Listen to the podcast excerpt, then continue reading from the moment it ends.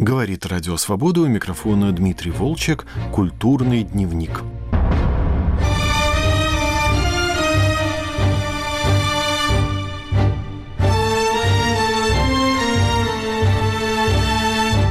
Дневник отчаявшегося Фридриха Река Маличевина, вышедший в издательстве Ивана Лимбаха, стал одной из важнейших книг, опубликованных в России в 2023 году.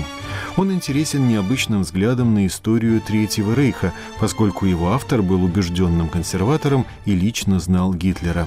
Фридрих Рек Маличевин не увидел свой дневник напечатанным. В 1944 году он погиб в Дахау. Оформление русского издания «Дневника отчаявшегося» создано в одной стилистике с книгами Себастьяна Хафнера «История одного немца» и «Некто Гитлер», вышедшими в издательстве Ивана Лимбаха в переводе Никиты Елисеева. Хафнер писал о начале нацизма в Германии, а потом уехал, а Рек Маличевин описал нацизм, каким он его узнал, оставаясь в стране. Никита Елисеев написал послесловие книги Река, припослав к нему эпиграф высказывание погибшего в сталинском лагере искусствоведа Николая Пунина «Не будем терять отчаяние». Книги Себастьяна Хафнера и Река Маличевина одного порядка? С одной стороны, одного порядка. С другой стороны, очень разных порядков. Единственный порядок там один. Это принципиальный антифашизм и антинацизм. Это принципиальное кожное неприятие этого вооруженного хамья, этого зверья. А вот дальше все развивается совсем по-другому, потому что Рек Маличевин – это одна из составляющих Хафнера. Это такая целиком и полностью консервативная аристократическая составляющая антинацизма. Потому что вообще к антифашизму и к антинацизму люди, как и к фашизму и нацизму, приходят разными путями. Человек становится скотиной и отвергает скотство по разным причинам. Вот Рек Маличевин отверг фашизм из-за того, что вот это хулиганье, вот это жлобье, они воображают себя и позиционируют себя рыцарями и аристократами. Какие они аристократы? Жестокое жлобье. Какие они рыцари? Беззащитных бить, на слабых нападать. Это они рыцари. Мне стыдно рядом с этими психами рядом находиться. Хафнер – это в общем, при том, что он прекрасно понимает консервативное неприятие нацизма и как интеллигентного человека его тоже возмущает хамство и жлобство нацизма, он либерал, да? Он либерал и, в общем, человек, который стоит, условно говоря, на прогрессивской точке зрения, на прогрессивской позиции, что, в принципе, мир развивается к лучшему. Что вот прежде было крепостное право, теперь его отменили. Прежде вот женщинам не давали избирательное право, теперь появилось. Что касается Река Маличевина, то это убежденный консерватор, чтобы не сказать реакционер, что иногда помогает остроте его зрения. Это человек, который абсолютно уверен в том, что никто не сказал, что мир развивается к лучшему. Наоборот, мир развивается к худшему. Ну, больше стало людей, тупых людей, но они стали сытыми. А откуда вы знаете, может, им не надо быть сытыми? Его позиция, ну, если так вспоминать русскую литературу, это скорее профессор Преображенский. Ну вот никаких и не читайте. Вот, я не скажу, что эта позиция мне близка, но она близка в том отношении, что вот эта позиция как раз могла бы, да, могла бы оправдать даже с идейной стороны его переход на сторону нацистов. А он не перешел. И это в плюс его человеческому. Ему они отвратительны, как жестокие, бессовестные, бесстыжие хулиганы. Они ему отвратительны. Неважно, что они клянутся теми же именами Стефана Георги, даже Шпенглера. Это не важно. По отношению к нацистам он мог бы сказать, как э, какой-нибудь такой упертый марксист, вроде Троцкого по поводу Сталина. А это не настоящий социализм. Это не настоящий марксизм. То же самое он мог бы сказать про фашистов э, Рек Маличевин. А это не настоящее воплощение идей Шпенглера и предчувствований Стефана Георги. Это искажение. Кстати, может быть, поэтому ненависть Река Маличевина к нацистам особенно сильна. Она такая уже даже кожная. То есть для Хафнера это все-таки где-то там. Он мог бы сказать про нацистов, как Вольтер сказал про иезуитов тогдашних. Сейчас иезуиты совсем другие. Он сказал, что Бог меня простит, Я всего лишь не верил в него. И иезуита он не простит никогда. Они его дискредитировали. То есть Хафнер спустя много-много лет может написать объективную книгу о Гитлере. Объективную. То есть не принимая Гитлера, точно говоря о том, что он преступник, объясняя его преступления, он отдает должное тому-то и тому-то, что есть в Гитлере. Благодаря чему он смог прорваться к власти и столько продержаться там. Причем, к сожалению, столь победоносно для себя и столь победоносно для всего мира. Рек Маличевин никогда, ни при каких обстоятельствах об этом подонке, который дискредитировал мысли и Шпенглера, и Стефана Георгия не напишет, он их дискредитировал. Он ему отвратителен изначально, тем более, что, как выясняется из дневника, Рек Маличевин лично встречался с Адольфом. И не раз. То есть он был в той же среде мюнхенской, и ему, видимо, просто даже вот на человеческом уровне, как это, негодяй не понравился мне с первого взгляда. Ему не нравилось еще, что Гитлер к ним лезет, к ним, фон барона. Он воображает себя, что он такой же рыцарь. Вот в, этот, в этих сапогах клоунских, галифе. Почему эти книги сегодня актуальны в России? Я думаю, что они во всем мире актуальны, потому что во всем мире оказывается, что фашизм – неизлеченная болезнь современной политики. Он остается. И не только в отсталых или модернизирующих странах, но и в странах вполне цивилизованных. Все равно он остается. И мы знаем, что такое фашизм, да? Это как великое замечание Оруэлла, когда он написал свою антисталинскую книжку «Памяти Каталонии», когда его подруга левая коммунистка, уже после войны разочаровавшаяся в коммунизме и принявшаяся сотрудничать с ЦРУ. А тогда она ему писала, ну ты же понимаешь, что главная опасность – это фашизм. А главный враг фашизма и сильный враг – это Советский Союз. Ты понимаешь, что твоя книжка наносит удар Советскому Союзу. А он ей ответил, я согласен с тобой, что фашизм – это главный враг. Ну давай мы с тобой разберемся, что такое фашизм. Давай перечислим его признаки. А что, в Советском Союзе нет таких признаков? Ну так шила мыла. То есть мы все знаем эти признаки. Но как фашисты побеждают? Клянусь, никто не знает. Вот каким образом они могут завоевать на свою сторону треть населения? А потом, придя к власти, сделать так, чтобы все население целиком стало фашизоидным. Вот это уже понятнее. Пропаганда, война, которую обязательно развязывает фашизм. Фашизм равняется война. Потому что в тот момент, когда развязана война, в этот момент я не знаю никаких партий, есть только немцы. Как говорил Вильгельм II, да? Все. Отечество в опасности. Какие вопросы? И поэтому фашист, если он приходит к власти, прежде, вот он заткнуть рот оппозиции, лучшего средства, чем война, нет.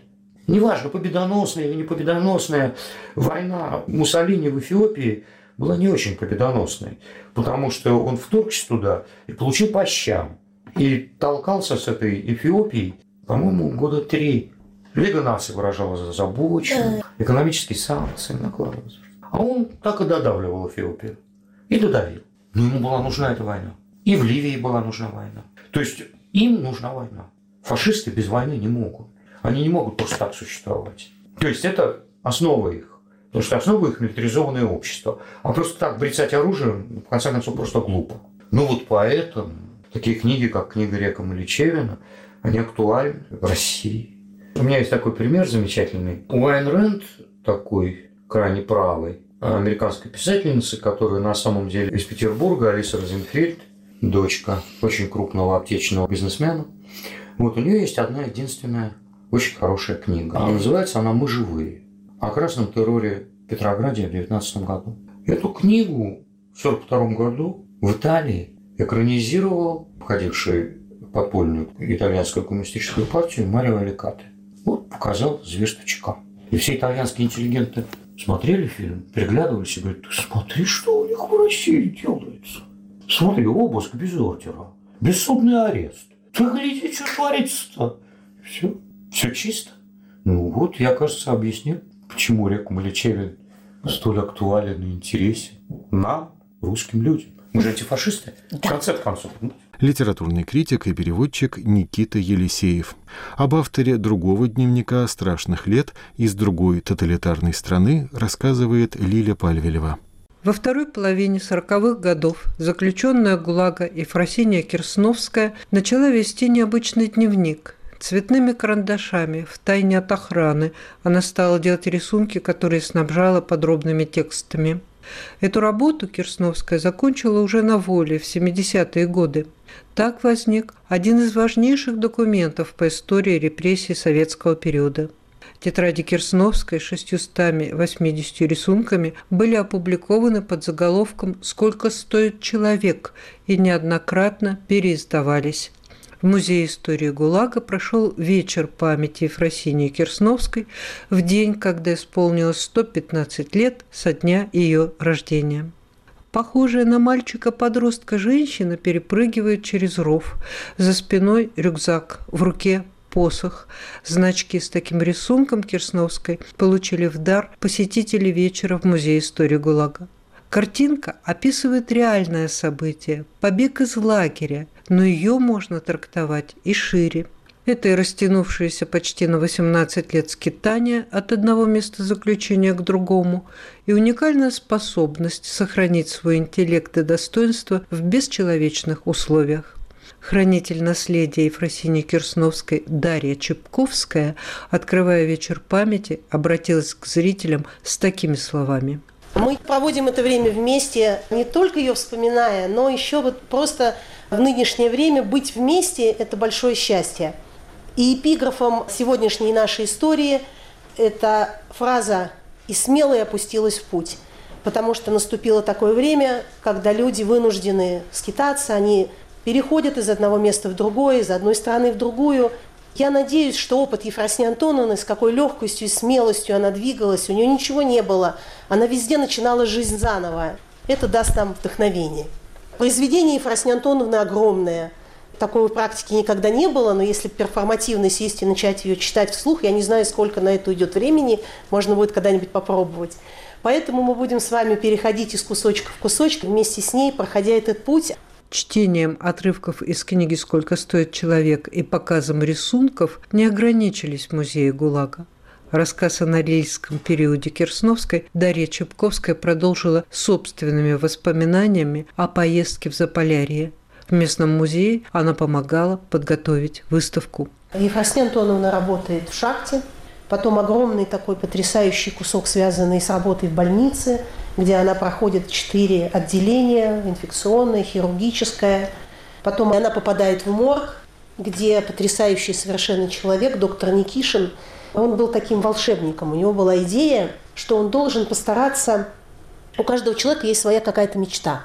И в рамках того, что он сам был заключенный, и у него не было ни, там, ни имущества, ничего, он старался каждому помочь с этой его мечтой. И именно доктор Никишин был человеком, который достал для Ефросинии Антоновны инструменты для рисования. В таком маленьком ящичке он хранится у нас в архиве. Для меня это особенный артефакт. Но ящичек такой маленький, и Фросин Антоновна придумала особое устройство, что когда у них был обыск в бараке, эта штука пряталась и становилась частью вот этой дранки деревянной. Потрясает то, что вот от многих людей сохранились только карточки. То есть от них не осталось никаких воспоминаний, кроме тех, которые написала Фросин Антоновна. И вот эти карточки, вот вся информация, которая только есть о человеке. И маленькие фотографии, такие крошечные, как на документах. В рисунках Ефросиньи Антоновны есть такая точность, что ты смотришь на рисунок и на фотографию, и даже когда крошечный рисунок, ты сразу узнаешь этого человека. Хотела рассказать еще про доктора Никишина. Мы перебирали эти карточки. Он так и умер заключенным. И в этой карточке написано «Место жительства Морг». Вот. У него была мечта. Он говорил своим друзьям, ну все-таки меня когда-то реабилитируют ведь. Вы тогда пойдите ко мне на могилу и скажите, что вот я реабилитирован.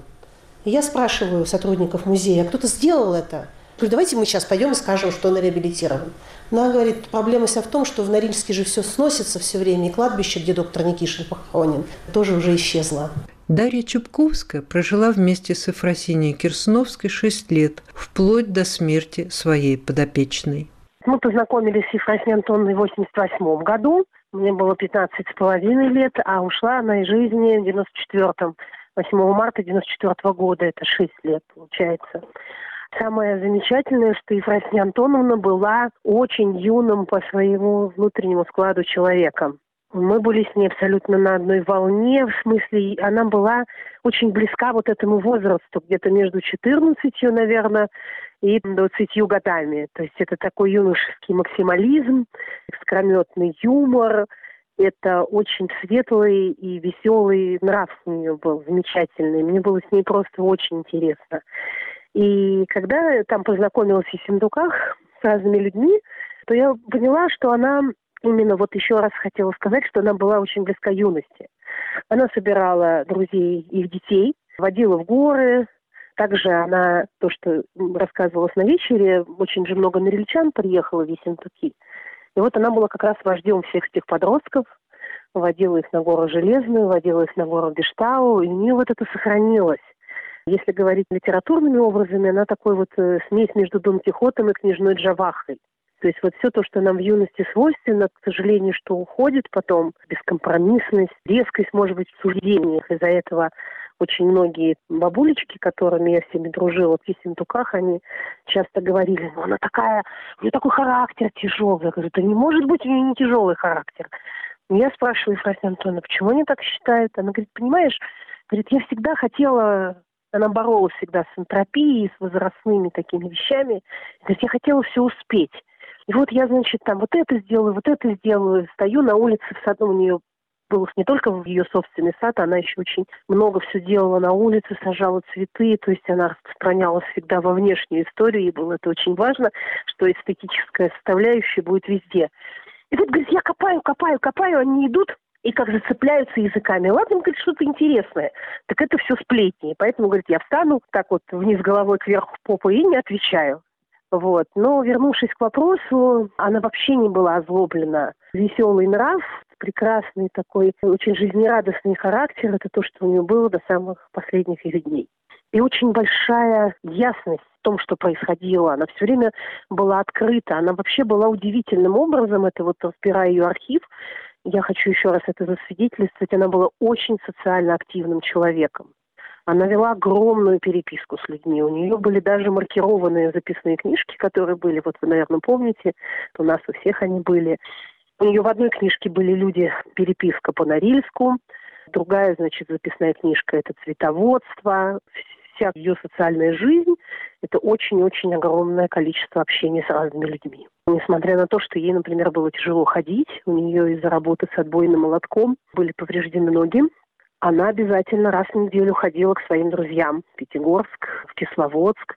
Там они устраивали такие, у них были как бы салоны, то есть это читались вслух книжки, игралась музыка. И несмотря на всю тяжесть того, что ей туда было сложно добраться, она всегда-всегда это делала. На вечере в музее ГУЛАГа вы построили свою композицию так, что начинается она с непобега когда в Бессарабии началась депортация в Сибирь, у Ефросинии Кирсновской была возможность избежать этой участи. За ней приходили, но ее не было дома, она работала на виноградниках. Она могла уехать в Румынию, как это сделали ее родственники, или еще куда-нибудь скрыться.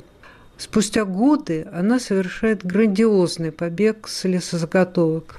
За полгода пешком преодолевает полторы тысячи километров. Какая эволюция случилась у Кирсновской во взглядах? Почему было возможно то и другое? Не побег и побег. Я тоже долго над этим думала, поскольку я этот вопрос ей не задавала, я могу только высказать свою какую-то субъективную историю. Во всех своих решениях она всегда следует своей совести и своему сердцу. Она все время себе вот эту мерку, как бы поступил папа, как бы она. Для нее было это крайне важно. И вот единственный вопрос, который я ей задавала, я хорошо помню, я спрашивала, Ефросия Антоновна, а у вас есть что-то, за что вам стыдно? Мне к моим 15 годам были события, которые я бы, как бы, мне было бы стыдно сказать. Она говорит, нет, такого у меня нету. У меня нет ничего, о чем я не могла бы сказать прилюдно. И я думаю, что и побег в, в Суйге, и побег тогда – это разные события очень там в Суиге она понимает, что она уходит в смерть, и она выбирает, она умрет на свободе, или она умрет смерть в рабстве, или смерть на свободе. И она решает это сама. А в истории с э, первым возможностью уйти, там идет некий общий процесс, когда уходят ее родственники, уходят ее двоюродные братья, и она не хочет поддаваться вот этому общему движению. Она решает, что она решит сама. Вот для нее это всегда очень важно. Ее собственное решение, а не движение в общем процессе. И там есть много потом таких событий, например, когда они уже в лагере работают, у них есть трудовая такая повинность, они сажают рассаду, маленькие такие капустные листочки, и люди их едят, выкусывают у них сердцевинку, потому что она чуть-чуть толще, и там можно чем-то наесться, и плюс это все-таки какие-то витамины. А она этого не делает. И потом, когда это все вырастает, во всех местах только крайние листики, и единственные редки, которые есть, это вот, которые Ефросинья Антоновна не стала у них центральную часть эту выкусывать. Я предполагаю, что это нежелание идти в массе, а принять собственное решение, которое связано только с ее собственной меркой того, как она поступит. Хотела ли Кирсновская, чтобы ее мемуары были опубликованы? Надеялась ли она на то, что у них будет массовый читатель?